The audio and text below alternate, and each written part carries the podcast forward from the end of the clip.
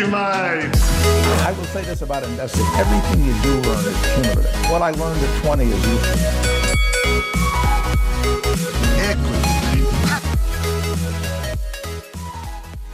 Welcome to another episode of Equity Mates. Just Ren here today, not Bryce. Unfortunately, we have had some uh, technical issues with the quality of our episode. Now, a little while ago, we committed to improving the audio quality of our podcast. We know it has been an issue for a while, and we thank everyone for bearing with us. Uh, look, the, the episode we recorded was just not up to scratch. Uh, I'm currently in the process of moving house. Our internet connection isn't great, and um, it was really reflecting in the episode. So, in line with our commitment of not releasing terrible audio, or at least terrible audio quality. We can't really speak to the content. Um, we are going to release a one of our favorite interviews. We're going to re-release something that uh, we think new listeners to the show can get a lot out of, and people who have already listened to it will get a lot out of listening it, to it again. This is an interview with Jesse Felder, who is an American uh, market commentator. He used to work for a hedge fund, and um, now he produces some some really interesting and insightful content on what's happening in markets. We spoke to him in December last year, so a lot has happened since then. Notably, one thing that has happened uh, since we interviewed him, gold is up about 20%, and Jesse has long been someone arguing that gold is about to take a big jump up. So it looks like Jesse is, well, has been proven right and is continuing to be proved right on that call. So uh, hopefully that alone will encourage you to re listen to the episode. Look, we are working on the audio quality. We have some exciting announcements coming up in the next couple of weeks that will drastically inc- improve the audio quality. So, stay tuned and bear with us. In the meantime, hopefully you really enjoy this episode. And I almost forgot to mention if you haven't already registered for one of our live shows, 23rd of October in Melbourne and 29th of October in Sydney, well, then you're missing out. You're not going to want to miss this. Uh, it's going to be Bryce, myself, and some of our expert equity mates uh, talking about what's happened in markets, enjoying some free drinks, and uh, getting amongst the Equity Mates community. So, uh, you've listened to Bryce and I talk in your headphones. Now, come and listen to us talk in person with a lot of like minded people interested in investing and wanting to become. Um, yeah, wanting to become better investors. So, we're really looking forward to meeting you all. I hope to see you there. So, you need to register, jump online, or on our Instagram or on our website. We've got links everywhere. Or if you just want to type it in, it's uh, equitymates.com slash finimize, uh, and the links will be there. So, not one to be missed. So, make sure you register today. Equity Mate. I will say this about investing. Everything you do learn is cumulative. What I learned at 20 is useful.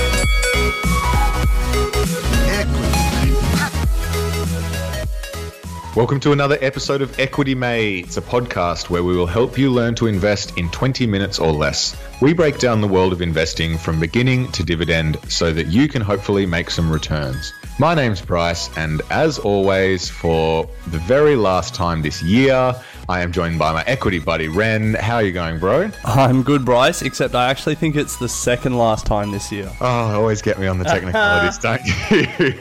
well, mate, come on, come on. Our listeners expect a certain, uh, certain level of accuracy. this is true. For the second to last time, look, I'm obviously sad that the year's coming to an end. No, Uh, you can't wait for it to finish fast enough. You're you're skipping one episode ahead.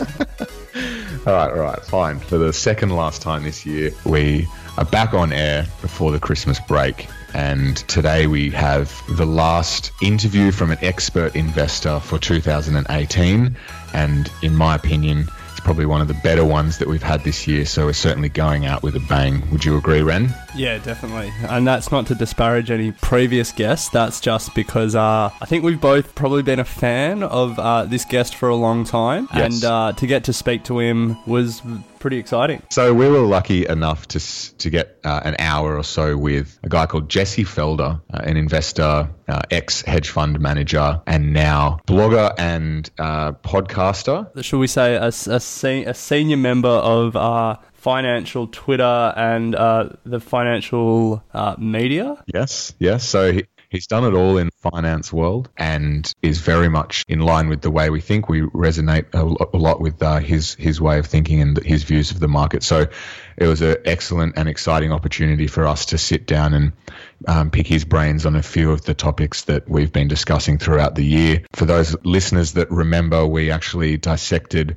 one of his quotes uh, when he was on a podcast called the Investors Podcast to do with uh, the buy and hold cult. And it was that episode that triggered us to get in contact with Jesse and discuss that topic a bit further. So, Ren, do you want to give the listeners a bit of a rundown on, on Jesse himself? I think I think you've done a good job. If uh, people want to follow Jesse, they can jump on Twitter. He's pretty active there. He's got a website, the Felder Report. He produces research for hedge funds and high net worth individuals, uh, but he also produces a lot of free stuff that um, that anyone can read. Uh, you can subscribe to the Felder Report's mailing list, and he's actually a fellow podcast host. He hosts a podcast uh, called Super Investors and the Art of Worldly Wisdom. But yeah, look, really smart guy, really interesting thoughts on the market, and uh, really enjoyed this interview. So, without further ado, um, we all hope you enjoy this interview as much as we did. As Ren said, we were definitely fanboying a bit at the uh, throughout. So, Especially at the end. You were uh,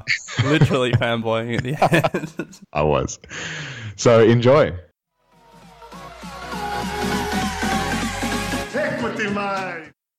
Well, Jesse, we always like to get uh, an understanding of where our guests have sort of come from, how they are in the position that they are today. So let's start with your very first investment. Can you remember what your very first investment was and what led you to make that decision?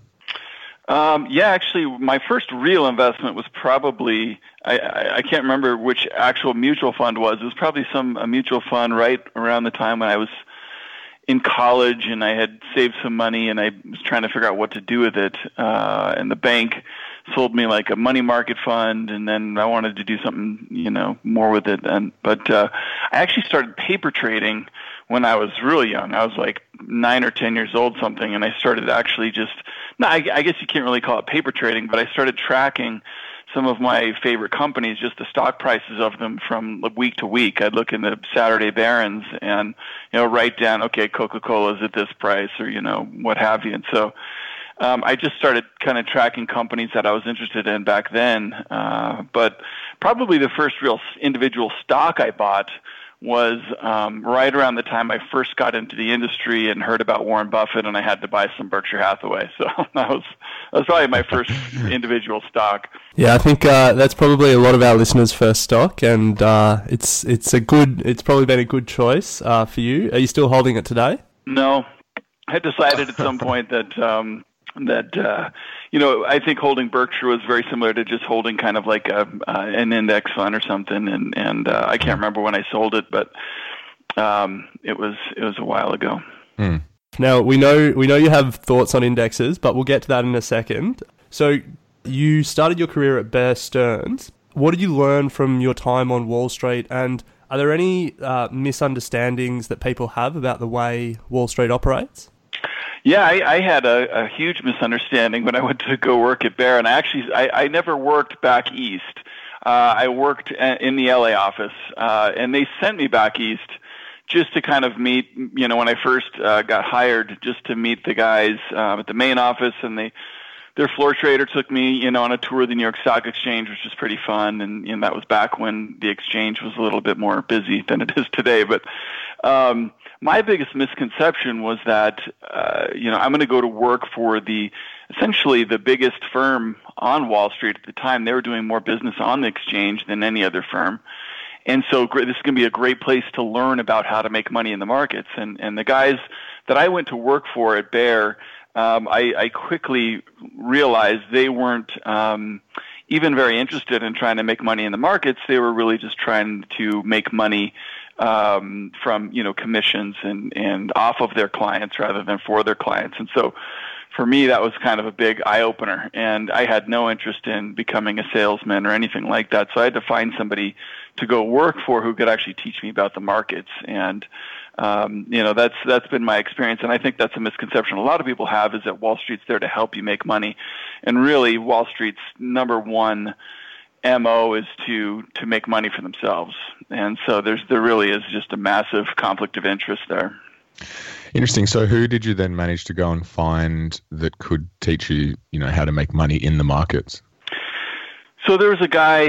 Um, uh, at Bear, who I, I went to, who was basically running kind of a hedge fund inside Bear Stearns um, and some separate accounts, and and I went to work directly for him, and uh, you know, kind of got to see firsthand what he was doing, what his what his process looked like, and and, and my first real job was just running tickets to the trading desk. So that was back before we could do any trading on on computers, and we'd have to write up a write up a buy or sell ticket and then run it to the guys at the trading desk and they would process the trades. And so that was kind of my first job at bear was just running those tickets. And so i got to see every buy and sell order that he was placing. Um, and then you can start to look at the things that he's you know i'm sitting shoulder to shoulder with him on the on the um, it, kind of like at the trading desk so to speak in, in the la office and so I could hear every phone call. I could, you know, watch everything, see everything he was reading, and, and basically get a real kind of firsthand look at at uh, how you go about managing money. So after your time at Bear, you uh, you co-founded a hedge fund. What was the experience like starting a fund, um, convincing investors to uh, let you manage their money, uh, and how did it differ from your time at Bear? You know, I never was on the side of raising money. I, I um, when we started the fund, there was really just four of us, and I was the uh, co or assistant portfolio manager and head trader.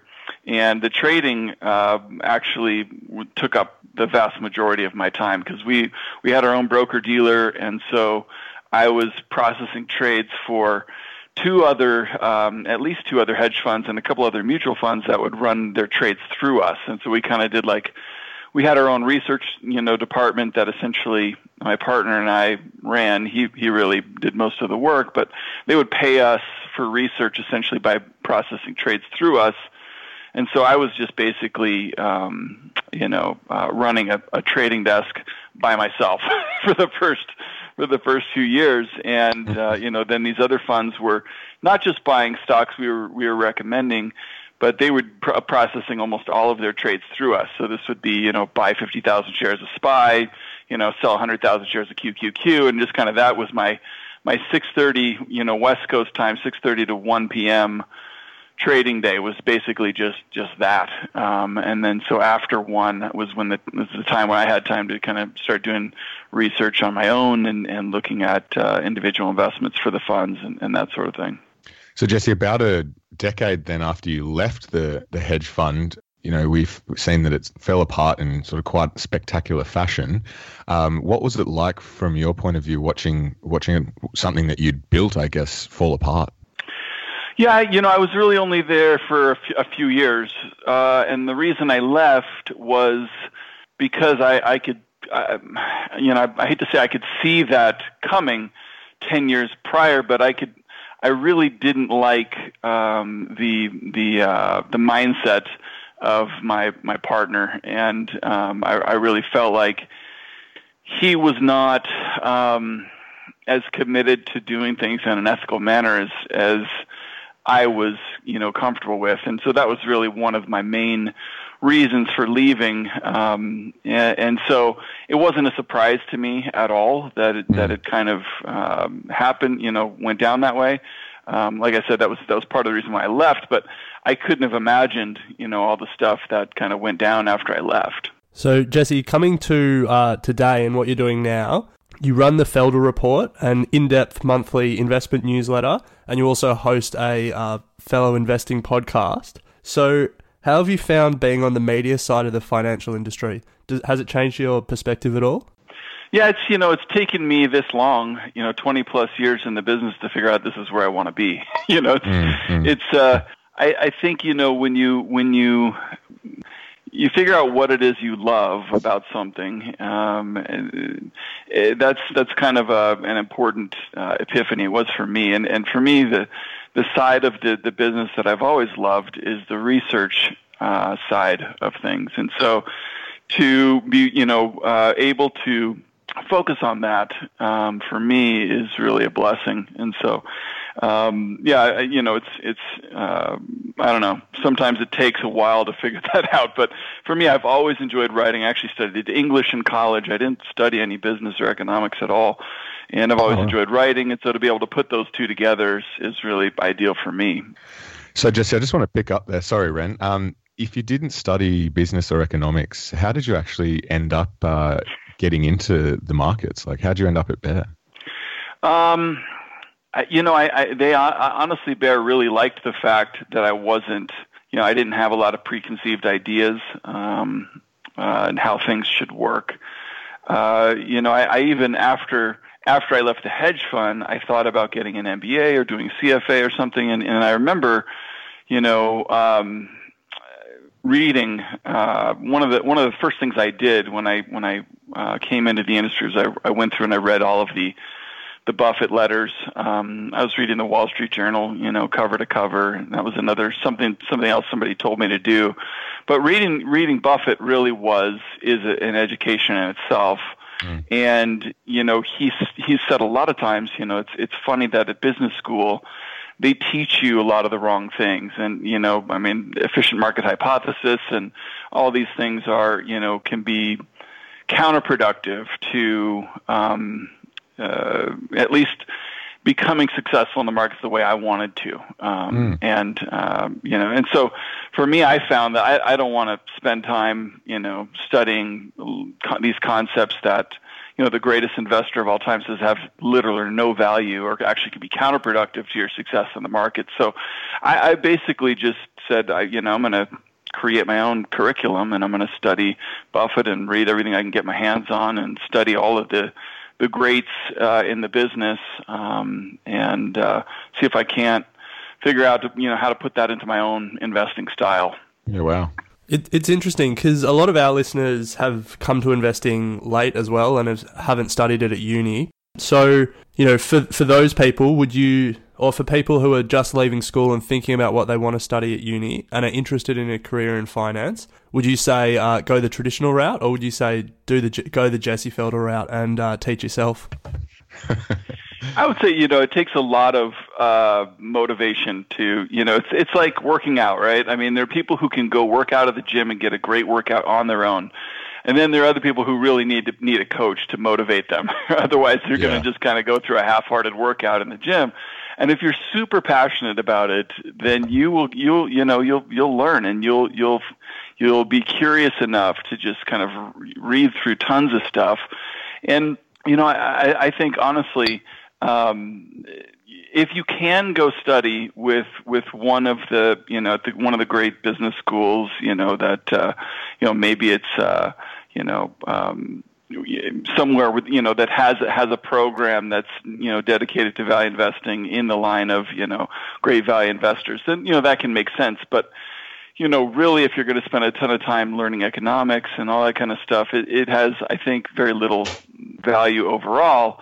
Uh, you know, Buffett has said you need what a third grade education in math, and I think most even macro investors would tell you you just need a basic understanding of economics um, in order to to begin to to learn how to how to make money in these in these markets. It's it's it's more about what they don't teach you in school than it is you know what what you can learn in in school. Mm, mm. Yeah, definitely. So if if we can go back to um, financial media and your time running the Felder report, when you think about the financial media landscape more broadly, do you think that as an industry we're doing a good job imp- improving our customers' financial literacy? I, I think as an industry, it's getting a lot better. I, I really do. I think, um, you know, to see podcasts like yours, and you guys are truly curious about, you know, finding out what's true and, and how to, and, and, and really passionate, obviously, about helping people become better investors. You know, that is something that is, uh, is an extremely valuable mission to, to your listeners. Uh, and I think in the past, we've seen a lot of media is not necessarily driven, you know, by such an altruistic, uh, you know, mission. It, it could be more along the lines of, right, we need to sell advertising to big Wall Street firms or what have you. So I really think, you know, especially with the new media like podcasting, um, I think it's getting a lot better. Let's talk some basics, Jesse. What's something you think that beginners should understand better about markets when they start out investing? Um, I think the first thing uh, that people should really understand is is rather than trying to be successful um, or you know like hitting a home run or, or you know is is look to limit your mistakes right don't fall in the same pitfalls that everybody else falls into because you see them classically over and over and over again. People to make the same mistakes. And uh, you know it's I, I can't remember the exact quote but even charlie munger has said you know that uh, that uh, you know he and Buffett um, you know seek most of the time to just not make mistakes. And if you can mm-hmm. if you can uh, limit the number of mistakes that you make then then you're going to be way way better off than most investors. And so you know those mistakes are you know classically p- paying way too much in fees that's you know that's a big one maybe the biggest one um, the other ones are be just you know being too aggressive and overconfident, and so mm. you know that can be expressed in investing in something you don't really understand. You know whether that's residential real estate during you know the dot com mania, or more recently cryptocurrencies. Um, or it could just be, you know, uh, being too aggressive in terms of something like home country bias. So, you know, here in the United States, a lot of people have you know big allocation to equities, which they don't understand. That is that is an aggressive um, kind of active decision right there. Uh, but then that's you know majority, if not all, invested in the United States, was which you know home country bias is another uh, big, I think, uh, mistake that people make, just being overly aggressive and not realizing that they're being overly aggressive. So I think you know just being overconfident, um, uh, you know, is is probably something people should should uh, realize. There's actually a, one of my favorite quotes um, from the uh, Jesse Livermore um, book. I can't remember the name of it right now, but it's one of my favorite books. He says, "The average American is from Missouri, everywhere and at all times." Uh, Missouri's the show me state for those of us, those of you guys who don't know. Uh, for, uh, from Missouri, everywhere and at all times, except when he goes to the broker's office and looks at the tape, whether it's in stocks or commodities. The one game of all games that really requires study before making a play is the one he goes into without his usual highly intelligent preliminary and precautionary doubts. He'll risk half his fortune in the stock market with less reflection than he devotes to the selection of a medium priced automobile. Mm. And find that all the time. People go into investments, they buy insurance products that are linked to investments, all these things, and they do less research than they would in buying a car. Mm. Um, and in, your, in, investment, you know, decisions are going to have such a much bigger impact mm. on your financial life. Uh, and so, just having that, you know, normal skepticism about buying a product, about uh, you know investing in something that you don't fully understand, is is a healthy thing that people should should um, should do. Mm, great advice. Yeah, I think that's uh, very good advice and something that people who invested in crypto are probably uh, uh, taking to heart at the moment. So th- those were some pieces of good advice. On the flip side, what's some of the worst investing advice you've ever heard? Oh gosh, there's, there's, there's, so much bad advice out there. It's really hard to say. Uh, you know, um, I think you know one of there's a, a couple things that just come to mind. First is you know when anybody tries to give you an investing advice, uh, you should really do your own homework. Um, you know, I think when that, you, taking stock tips is a is a bad idea. So just taking somebody's you know word for something um, is is not a good idea. you know, for mm-hmm. for the most part. But I think even more important than that, it's more more kind of a life advice thing in terms of career and career in the finance industry is you know, so many people are interested in trying to find success in terms of I want to work for somebody who's you know very wealthy or who's been very successful in you know those types of superficial uh, ways. And, and I think um, you know the advice I I try and give to people is different than I got in, when I was starting out, which is uh, find somebody that you who you really admire, not just from a professional standpoint, but from a personal standpoint, and um, go learn from that person. Because if you don't admire somebody, you know, personally, not just professionally or what they've accomplished in superficial terms, um, you know, the likelihood is you're you're going to discover that they're not somebody you really want to model anyways. And so, you know, I, I think um, you know that that advice of you know go work for the biggest firm on Wall Street or go work for the most successful guys in the business is is not not great advice. Mm. You spoke about home country bias there, Jesse, and we've interviewed you know Meir Statman and a couple of other guys who who talk about behavioral investing and, and behavioral finance. So, of all cognitive biases that investors are influenced by, is there any one particular that you think beginners should be focused on being aware of or watching out for? Absolutely. I, th- I think one of the biggest mistakes investors make is comes back to recency bias, is looking at what has happened over the last one, three, five years and extrapolating that into, out into the future. And people do that uh, in so many different cases. I mean, this is essentially what drives a bubble in any asset class is recency bias. Is you know, well, look what it did over the last year, last three years. It's going to do that over the next three, and people just make that assumption, and and that's really something that's deeply ingrained into our psyches is to kind of extrapolate, but.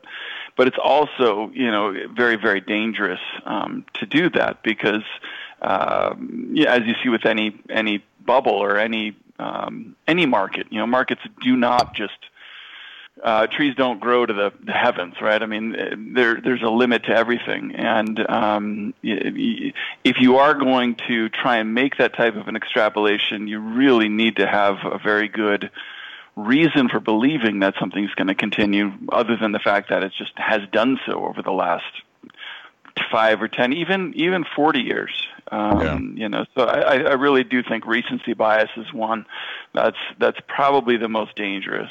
So it's um it's probably a good time to talk about the current market, given we're just touching on recency bias, and um we've seen uh some pretty big valuations at the moment, and some of your writing on uh, the current state of the market we've found very interesting, and I guess a little bit of a different perspective from the mainstream. mainstream. So, to frame this discussion, uh, I want to start with an economic indicator I've heard you discuss before, and that's the total value of the stock market uh, against the total value of the economy, which is colloquially known as the Warren Buffett indicator. Um, can you tell us why this is an important metric and um, what it's telling us about the current state of the market at the moment? Yeah, you know, back in uh, I think '99 or 2000, right, right, either before or right at, just after the peak of the dot com mania, Warren Buffett wrote two different pieces for Fortune magazine. Um, and I can't remember which piece actually highlighted this measurement, but he, he called it, um, you know, the probably the single greatest single greatest measure of where equity valuations stand at any given time. And um, I think the reason that he looks at it that way is is that you know they they should have a pretty close relationship over long periods of time. That the, the stock market can't grow much faster than the economy can grow. And then when you look at um, this this measure uh, and you compare it to the forward 10-year returns in the stock market, they're very very highly correlated. And and to me, this is the best demonstration of the Buffett quote the price you pay determines your rate of return. So you pay a high price, you're going to get a low rate of return. You pay uh, a cheap or low price, you're going to get a high rate of return. And this measurement um, is just a, a, perfect visual representation of that of that iron law of the markets, as my friend John Hussman calls it. Um, and so, you know, today this measure is essentially as high as it was at the peak of the dot com mania. So it's essentially forecasting um, a negative 2% return per year over the next 10 years for the stock market. So, um, you know, now uh, that, that has some embedded assumptions in there that we could talk about too if you want, but essentially, um, the stock market's only been as highly valued as it is today during the dot com mania and then back at the 1929 peak. So, given that equity valuations now are, I guess, at reasonably historic highs, and and the forecasting, you know, ne- negative two percent returns over next ten years, how are you practically approaching equity investment at the moment? Um, I mean, where we all have our own strategies on how we tackle this period of time, but from your point of view, what are you doing at the moment? Well, yeah, I've I've you know since the my hedge fund days, I've I, I really have um, well, even back then I really kind of uh, bought into the idea of being long and short almost all the time. Um, and so we're trying to buy things that I think are cheap and then sell short things that I think are not just expensive, but probably in a downtrend um, and have some type of a catalyst uh, for you know the price going down over the next couple of quarters. And so you know I, I'm long and short, um, and you know, but for me, uh, from the standpoint of the you know the broad U.S. stock market being extremely overvalued, in, in my view, I don't want to have any exposure to the U.S. stock market, uh, any net exposure or general market risk. And so, so for me, I want to be fully hedged in in some way or another. Now, this is not to say that I'm not like finding any any good ideas on the long side. I actually over the last couple of years have been finding you know a number of um, great ideas uh, on the long side. So uh, you know I'm, just because I'm very cautious on the the broad market in general doesn't mean I'm not um, taking advantage of, of things that I find. In fact, this is something I, I try and um, tell people too: is that I've never allowed my macro concerns to get in the way of micro opportunities. It's it's uh, to me that's always I've always made a mistake when I've when I've done that because uh, when I find a very compelling opportunity. Um, uh, when I've allowed my when I've you know allowed my macro concerns to get get in the way, it's it's usually cost me. you know? yeah, so yeah. so it's something I I just don't do. So Jesse, you said there you didn't want any uh, net exposure to the U.S. market. Um, when you look overseas, where where do you think the greatest risk and opportunity lies? Well, you know, uh, uh, emerging markets are are looking pretty darn cheap. They're out of favor. Um, you know, I'm I'm I really feel like my you know expertise, if I have any at all, or my real com- confidence level is is in investing in in individual U.S. U.S. equities. That's where I probably have my my greatest confidence and um, so looking outside the U.S. is kind of outside of my comfort zone, but but to me it does look like um, there's some opportunity. I mean, Brazil's hated, Mexico's hated, China's China's pretty hated. Um, uh, you know, it's to me that's that's pretty interesting from from a contrarian standpoint, from a valuation standpoint, and then also from the standpoint that I'm I'm bearish on the dollar over the the next few years. So I think uh, all those things kind of conspire to to argue for some type of exposure to emerging.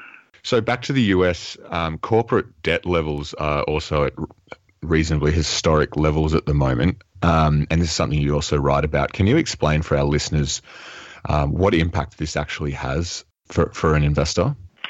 Yeah, you know, I, I think it's very interesting to look at these, and, and it's, you know, when you actually add this to like a Buffett measurement, have you guys had Toby Carlisle on the podcast yet? Yeah, we have actually. Okay. Well, the, to, Toby, it, it, those who are familiar with Toby's work understand, you know, the acquirer's multiple. You're not mm-hmm. just valuing the equity side, you know, of a corporate, you know, corporate valuation. You're looking at it more holistically. You know, you're looking at the the balance sheet also. And so, when a company has net debt, if you're if you're a buyer of a company outright, like Warren Buffett, you're going to have to look at the balance sheet because even if you just buy up all the equity, you're still going to be on the hook for the company's net debt.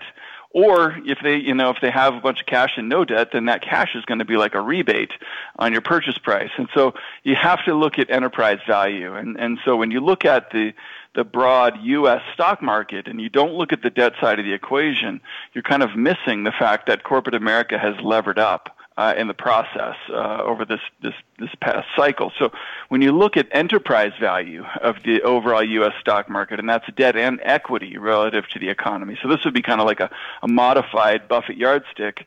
Um, valuations are higher than ever before. We're, we're, we're past the dot com mania. So you know, to me, that's that's an important um, thing to consider, and and also, you know, where we are in the credit cycle too. So leverage has gone way up. Um, if you study uh, Minsky, he talks about you know three different stages of the of the credit cycle, and you start out with loans that are backed by assets, um, that are backed by hard assets. Uh, you know, bankers are only you know comfortable making these types of conservative loans, and then as the cycle progresses, they start lending against essentially um, you know interest coverage, lending against earnings. Uh, then, as the cycle progresses further, you start getting into um, what he calls Ponzi type of finance, where you where lenders become comfortable giving money to companies who don't even earn enough money to pay interest on the debt. And these are, he called, or actually uh, he hasn't called them these, but the IMF and you know some other places have called these zombie companies. And the percentage percentage of zombie companies in the S&P 500 is higher um, than it's ever been. Even you know during recessions, it's something like you know 20% of companies in the S&P 500 today are zombies, meaning they don't earn enough money to pay interest on their debt. Minsky called this Ponzi finance and when these companies, when the when the credit markets stop funding these companies, that's when you start seeing a, a credit cycle turn down. And so I, I think we're possibly with the widening in credit spreads we're starting to see over the last couple of months, we could be nearing that type of uh, that type of stage in the credit markets. And just due to the amount of leverage that's out there, and and, and then also the amount of uh, investor protections that have been removed during this cycle, um, it, it, could make for a painful, pretty painful um, cycle in corporate credit. Yeah, that's pretty scary. If uh, twenty uh, percent of the S and P 500 are these so-called zombie companies, um, and I guess that probably leads quite nicely onto what might be the most controversial part of our discussion today, uh, which is the uh, passive investing, or as you've named it, the buy and hold cult. So, as, as a pod as a podcast, and you know, over the last year and a half, uh, we've been pretty convinced by the underlying logic uh, around ETFs and passive investing that it's uh, that it's difficult for individual investors to achieve market beating returns over a long period of time. So, maybe to start with, um, why are we wrong? Uh, well, first of all, I have to say that I, I, I don't think you're necessarily completely wrong. I, you know, I, I think what I'm more worried about is these types of things where you see, you know, an 80 year old man with 80% of his money in the U.S. stock market. I, I teach a class uh, here through the, the local community college um, that teaches people to build a low cost, um, diversified portfolio. Um, you know, but it's but it's you know when you look at uh, you know. Uh, big endowments and, and the most successful asset allocators on the planet, they have very little exposure to U.S. stocks. You know, it doesn't look anything like a 60-40 portfolio. It's much more diversified, and so that that really is the message that I think most people need to to hear when I when I'm talking about this stuff. Is it's fine to use index index products but if you're just putting 100% or 90% or something in the U.S. stock market, then you're you you're not passive. You are actually being making a very aggressive, active call on on the U.S. stock market. So I, you know, I, I think what the way I think about this right now is George Soros said stock market bubbles don't grow out of thin air. They have a solid basis in reality, but reality is distorted by a misconception. And so I think we, I, I strongly believe we're currently in a stock market bubble, and I think it's mm-hmm. been driven by a couple of important misconceptions. And, and the first one is, uh, and they're relative, you know, they've inspired a lot of investors to become passive investors.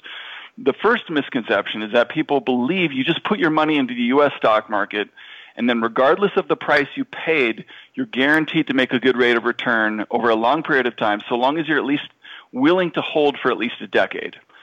And you know, I've heard people say things like, "Well, there's never been a 20-year period in the U.S. stock market where you haven't, you know, been made whole." Um, yeah. And so there's there's this belief that time heals all wounds in the U.S. stock market, and that's that's just not the case. That, that's a distorted reality that people believe. There have been long, long periods of time in the stock market where you made no money. And actually, there was an interesting paper that came out last year called Stock Market Charts You Never Saw. Um, and I have to give Grant's Interest Rate Observer a, a, hat tip for, for bringing this to my attention. But um, uh, in this, uh, the author, who's a Santa Clara University um, business school professor, highlights highlights these times in the markets where uh, you know, long, long periods of times where where you didn't make any money. And in real terms, you know, before dividends, he points out this is the most extreme example of this that from 1929 to 1982, 53 years in the U.S. stock market. If you had held on for that 53 year period, you would have actually lost 40% of your money in real terms over 53 years. So these are the stock market charts that he's saying, you know, people haven't seen.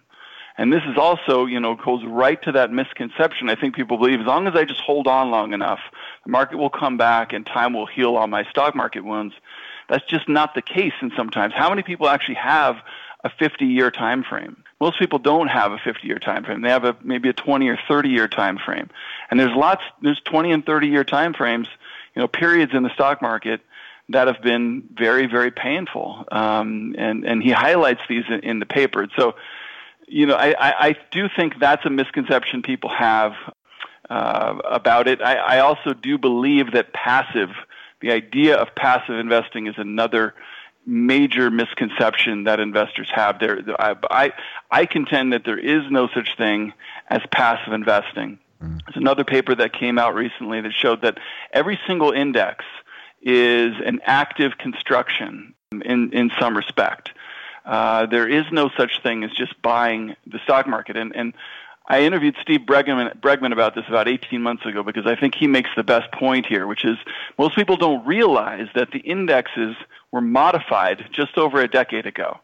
So it's not just ranking stocks by market cap. It's ranking companies by float adjusted market cap. And so when there you have companies that are run by owner operators and the insiders own a ton of stock, their shares are not counted in that company's market cap for indexing purposes. So those companies are systematically underweighted by the index. And studies show that the, the most successful stocks in the market over longer periods of time are these owner operated companies. So to me, passive investing today, is this is one of the biggest problems, is you're actively underweighting the most successful stocks in the index. I think the best example of this, if you look at the stock price of Intel from the day it went public to the to you know, 2000, stock price went up like a thousand percent or something, and that was the time when Andy Grove was running the company, and he owned a ton of stock. He owned like a third of the shares or something. Andy Grove retired from the company in 2000, 2001, something like that. Sold off all of his stock, and Intel has gone has has not regained its highs from 18 years ago since Andy Grove quit the company. And the, the passive investing would systematically have underweighted Intel while Andy Grove was running the company and went up a thousand percent. And as soon as he quit the company, quit running the company and sold all of his stock, they would boost the allocation of Intel while it goes nowhere for the last 18 years. And so, to me, this is this is you know the idea that that is passive is is um, is just false. First, for one, and then secondly. Um, that's the last thing I'd ever want to do with my money is systematically underweight these owner-operated companies. Wow, fascinating. So, what effect do you think these price-insensitive buyers are having on the broader market, especially you know the top end of it? Yeah, you know, I, I think they're. Um, I mean, the market is basically this, the broad stock market. Uh, you know, passive flows have had a lot to do with you know the, the, the market performance, but it's also been you know not just passive. To me, it's it's price insensitive buying on all levels. So it's it's passive investing. It's also um, stock buybacks.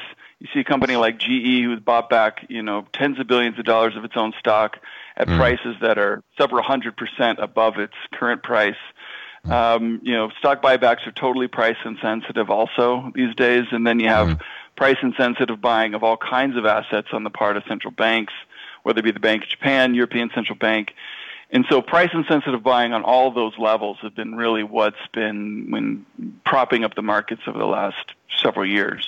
Yeah. So Jesse, I want to ask one more question about uh, ETFs and passive investing. But before I do, I want to pick up on something you just talked about there about stock buybacks. So I think in one of your articles, you quoted the Bloomberg stat that over the last 20 years, between buybacks and takeovers, it's like $5.5 trillion worth of equity has left the stock market.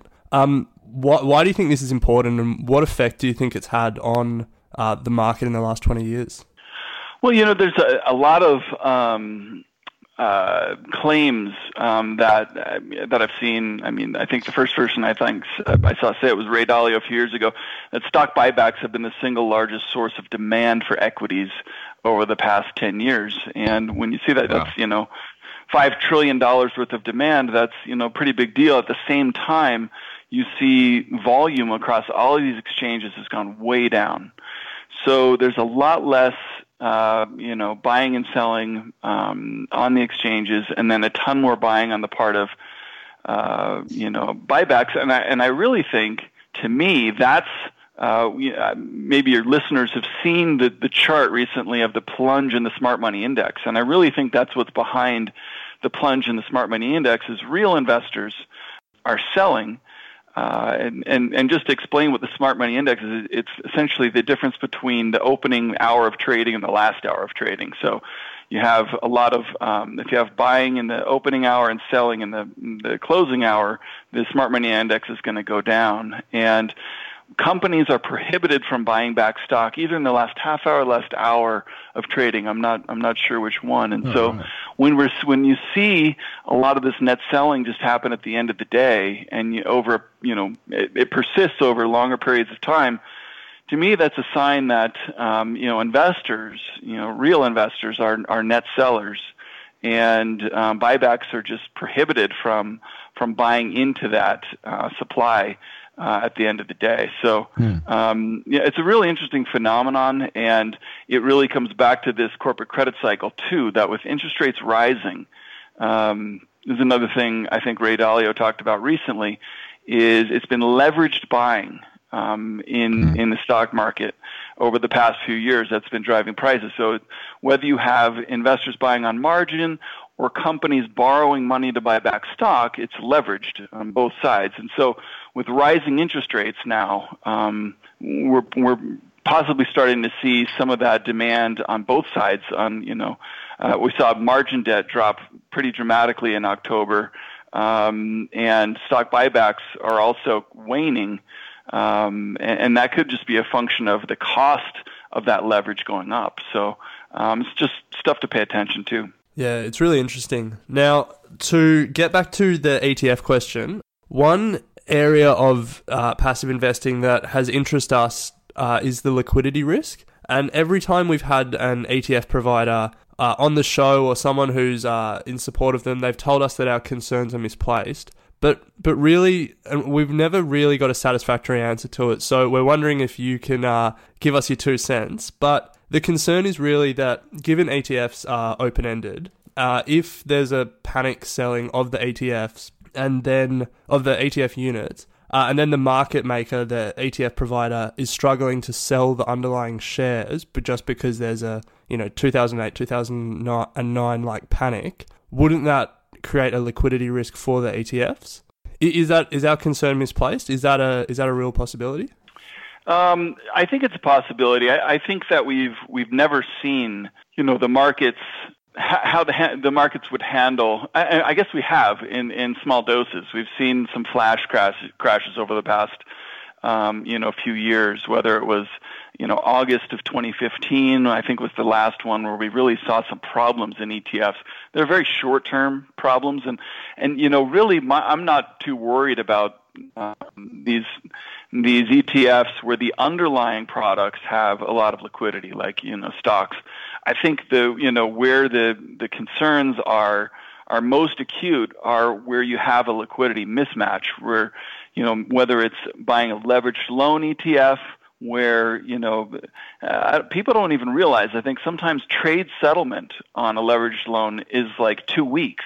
I think a lot of people buying corporate debt ETFs, junk bond ETFs, uh, have probably never traded a corporate bond in their lives. I mean, I, I've actually tried to trade try and put put a, an offer out for corporate bonds where you literally just put the offer out there. you know, like very close to, you know, at at the market price, you put an offer out there to sell something, and it just expires day after day. If you just put the order up, because there is no buyer in a normal market, in a normal, healthy operating market, there's no buyer for that corporate bond. And so that's I'm I'm more worried about those those ETFs where there's a major mismatch in in liquidity. So you can buy and sell the corporate bond a corporate bond ETF, you know, all day long in nanoseconds, but the underlying bonds don't trade nearly as frequently. And so there's a, there's to me that's where I think there's a potential problem if you do see and we have been seeing some big selling in these um, in these corporate bond ETFs and you know it it could eventually get to the point if the the selling gets big enough um, where they just and we we actually saw that with the mutual fund. I think it was the Third Avenue junk bond fund a couple in 2016, early 2016, and they had to shut the fund down and just put it into liquidation because they couldn't sell the underlying assets quickly enough to meet redemptions. So they had to had to essentially bar, you know, redemptions for a period of time until they could liquidate over over time those underlying securities. So, I think as long as it, you know, you're talking about ETFs that are covering very liquid markets, then I don't really have as much concern as, as some of these other ones. Was that satisf- satisfactory enough for you, Ren? Yeah, yeah, it's interesting. I guess I guess the the concern is more if the ETF provider has to wear the losses and then you know their Vanguard and stuff they'll be fine but some of the smaller ETF providers uh, that don't have a strong balance sheet if they have to wear all these losses from the market collapsing and having to try and sell the underlying units I guess that's where my concern is. Yeah and I and I do you know I I don't have enough expertise in the in the area to really I, I don't trade a lot of ETFs but it is my understanding that um, it's a lot of algorithms that are arbitraging these things that, that provide the liquidity for a lot of these ETFs. And, you know, if the algorithms kind of step away, um, you know, and who knows how they're programmed, but uh, you know they they could be programmed in in such a way that you know um, if losses accumulate to X amount, you, they just step away. Then yeah, liquidity for those markets could be could could evaporate. It, it's something that we've we've only seen in very very small small doses. Um, like I said, in a couple of those flash crashes, and and you saw some of those big major ETFs, you know, traded prices they should never have ever traded at. I mean, very very far away from fair value, um, and. I, believe they busted those trades and made everybody whole, you know, uh, after the fact um, even the guys who made huge profits, you know, on taking advantage of those bad prices. Um, so yeah, I mean, I, I, during during uh, an extended market decline, how they deal with that, I I don't I don't know. So Jesse, let's move away from equities and into another topic that you discuss quite often, and that being gold. You know, we've previously heard you quote Ray Dalio if you don't own gold, you know neither history or economics. And you've recently written some articles titled The Perfect Storm for Gold Developing and Gold Fireworks on the Horizon. So I guess we haven't really seen a massive price movement in gold like we would have sort of expected. So are you still bullish on gold? And if so, um, why is that the case? Yeah, I'm I'm I'm very bullish on gold for for a number of reasons. I think you know my time frame for a lot of these things is is multi years, and so um, you know I, I started buying gold in the middle of 2015, and the price is up about you know 20 percent since then. So it's it's hard okay. to complain that it you know. Yeah uh, but at the same time, it, it really hasn't. I, you know, I think gold could go to fifteen, sixteen hundred over the next, you know, couple of years pretty easily. That's kind of what I'm, what I've been expecting, and it hasn't happened yet. You know, it, really, what I, I, for a number of reasons, I, I like gold. One, I think it's uh, the the U.S fiscal situation is is deteriorating. We're seeing a, a widening, you know, fiscal deficit during an economic expansion. That's very rare. That's something that not doesn't normally happen. Usually, the dollar is very highly correlated to the deficit too. So, deficit widens, dollar goes down. And so, how do you protect yourself when your federal government is behaving this way, right? Mm. It's I want to own something other than the dollar, and then you go, okay, well, you know, Japanese are are printing yen like crazy, and the and the European central banks printing euros like crazy. Gold is, you know, uh, an alternative currency in my mind, and so that's one of its values, and um, as as an investment, and and it's a currency that can't be, you know, really debased, and and so to me, that's why I want to own some in normal times but I do think um, it's important to own it now because of because of these these things, and and, and I I do think that what was it twenty mid 2016 when interest rates saw their lows was probably a, a generational low in interest rates, and so if uh, and in interest rates and, and in inflation, and so if interest rates and inflation have bottomed and are also now in an uptrend gold, it's you know probably a good idea to own gold um, in in that type of an environment too.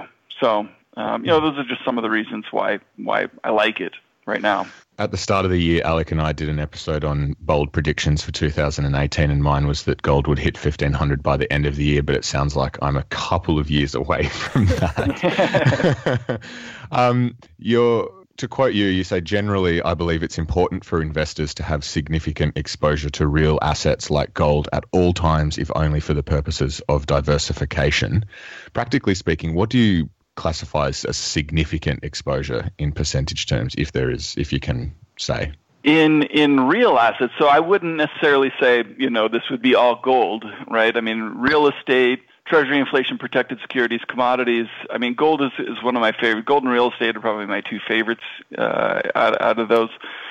But you know, real estate is also very highly valued today, uh, along with everything else. So, I, you know, I would say that when you look at the great asset allocators, whether it's David Swensen, the Yale Endowment, to you know, um, you know Rob Arnott or you know anybody else, uh, when you look at their kind of permanent portfolios, they all have you know something close 20 to 30 percent in real assets.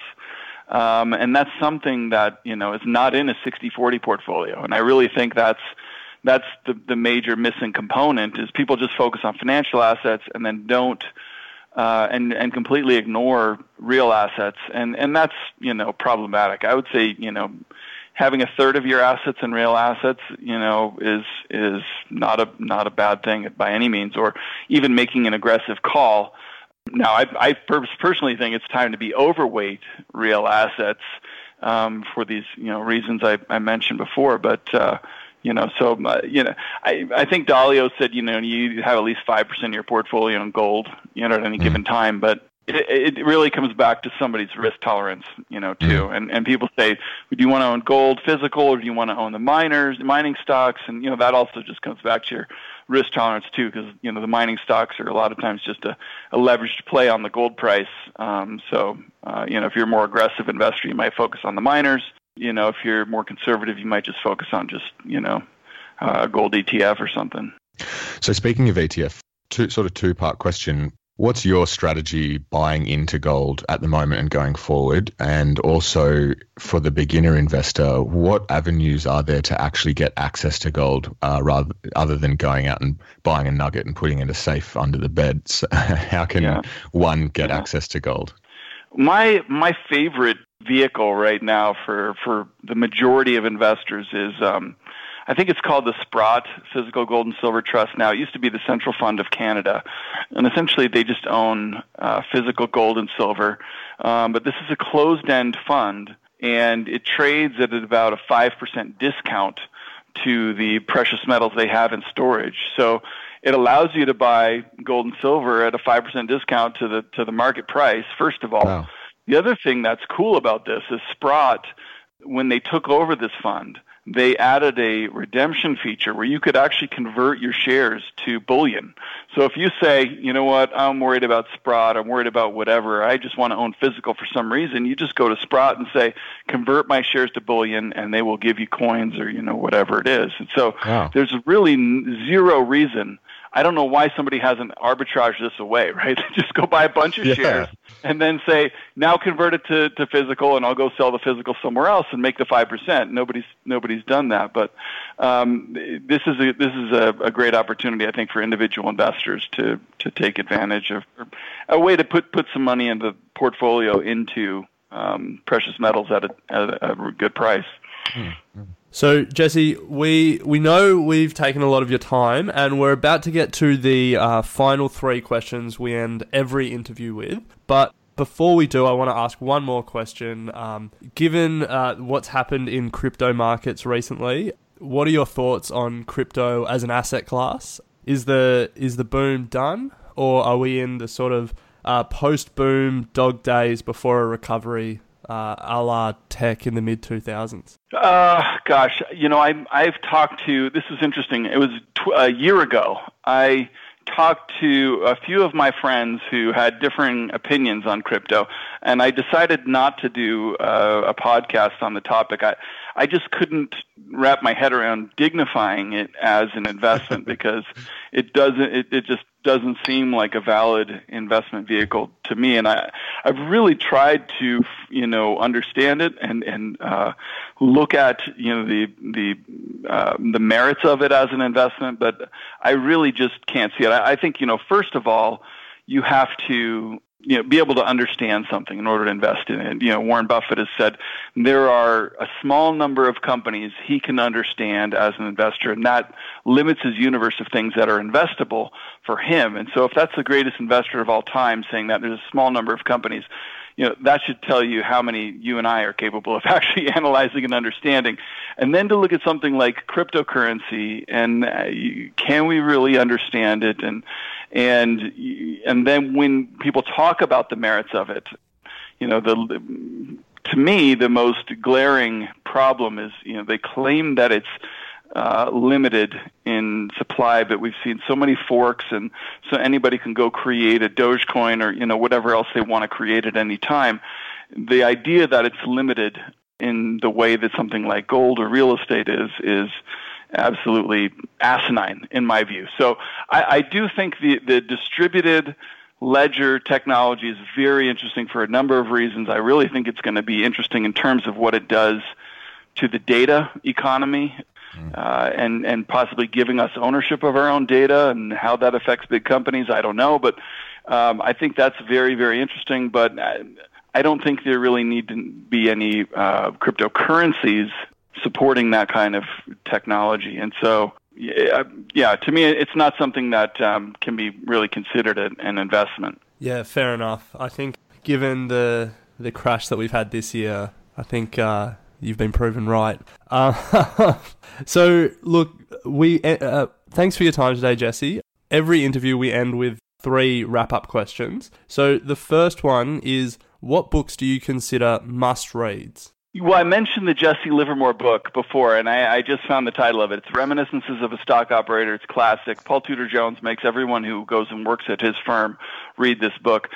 Also, there was a newer version of a Jesse Livermore um, biography. I think it was Jesse Livermore Boy Plunger came out, which is more interesting, a more realistic view of his life. Um, if, for those that are interested, um, I think Reminiscences of a Stock Operator is fantastic. The Market Wizards and the new Market Wizards books are terrific. I think people read those and you can see a, a wide variety of investment disciplines and, and kind of start to realize which ones kind of appeal more to you. I, then I think Howard Marks, the most important thing, is uh, another just must read for investors. We've had, I think, four or five people now recommend uh, Reminiscence of a Stock Operator, and we, we have a book club each month. So I think, Ren, uh, Alec, we need to uh, put that on the list for next month because it's been so recommended. Yeah, definitely. Jesse, number two, what is your go to source for investing information? Well, you know, I've been really uh, critical of social media and stuff over the last year, two years. Um, but Twitter is for me. I follow, you know, just under a hundred accounts there, and for me, it's invaluable um, to have, you know, uh, a number of people like that that I respect and um, are sharing their views on a regular basis, sharing what they're reading. To me, that is my absolute go-to for for uh, just seeing what people are reading um, and what people are thinking about what they're reading. Yeah, I think um, if our listeners out there have Twitter, I think uh, your account is it at Jesse Felder. That's it. Yeah. Yeah, I think that's a great follow as well. I think um, reading what you're reading is definitely added value for uh, Bryce and I. So, final question: If you can go back to uh, your younger days when you were, you know, paper trading and looking at uh, Barron's every Saturday, what advice would you give your younger self when you were just starting out as an investor? Well, you know, I, there's a, a quote from the Market Wizards book, and I can't remember who said it or you know where it came from, but they said you really need to look at all of your mistakes in the markets as tuition at the school of trading or tuition is at the school of investing. And so I really wouldn't take back any of my mistakes or try and avoid any of them because I really do feel like it sometimes takes making a major mistake to feel enough pain to prevent you from making that mistake again in the future. it's really hard to learn from other people's mistakes, but I, I think the advice that I would give myself, and this is the advice I give young people getting into the business, is if you're interested in, in learning and, and getting into the, the finance industry, um, find somebody who you really do admire, like I said earlier, both you know professionally and you know from a personal standpoint, and just see if you can go to work for that person. Do whatever it takes to go work for that person. Um, and that's going to be far more valuable than than just you know getting a job at any old eh, firm or even you know one of the big firms like I did. Um, is you know uh, take some time to figure out and find somebody that you admire, and then and then uh, um, try and go you know learn directly from them because you'll you'll learn a ton more and and you'll I think feel a lot more fulfilled in the process. Yeah, great piece of advice. Speaking of admiration, um, fanboying quite hard over here at the moment, having the opportunity to speak with you, Jesse. So it's been a fantastic start to a Saturday morning for us. Really appreciate you uh, giving us your time and, and coming on the show. I know, as I said at the start, we've been following you for a while now and can really resonate with a lot of your ideas and, and thoughts on the market. And, uh, you know, I hope our listeners have got a lot out of the interview today because I know Alec and I certainly have. So, just a massive thanks. For all our listeners, Jesse runs uh, the blog The Felder Report, which is worthwhile signing up to, and also has a podcast, Super Investors and the Art of Worldly Wisdom, also uh, worth a listen. For our listeners, Jesse, where can we find you on social media? Just on Twitter or anywhere else? Really, just on Twitter. Yeah, no, I deleted my Facebook and Instagram accounts a while ago. Actually, I don't even have a smartphone or an iPad or anymore. You know, maybe I'm paranoid, but I got rid of a lot of that stuff. wow, so what do you do? Just the just the laptop and away you go. Yeah, the laptop and a landline. I'm old school now. oh, great. That's good. Well, unless you have any other final questions, Ren, uh, we'll wrap it up there. Do you have anything you want to add? No, I think just a massive thanks, Jesse, for giving us your time and uh, sharing some of your thoughts. Well, th- you know, thank you guys so much for inviting me. I'm, I'm, um, it was my honor to, to do this, and I want to wish you guys a lot of luck. It, it sounds like you guys are doing a, a good thing, and I, I, I hope you guys have a lot of success in, in helping um, your audience um, all become, you know, better investors and learn and progress and, and all that. So, thank you. Equity Mates and the people appearing in this program may have positions in the companies mentioned. This is general advice only. Please speak to a financial professional to understand how it may pertain to your individual situation. Equity.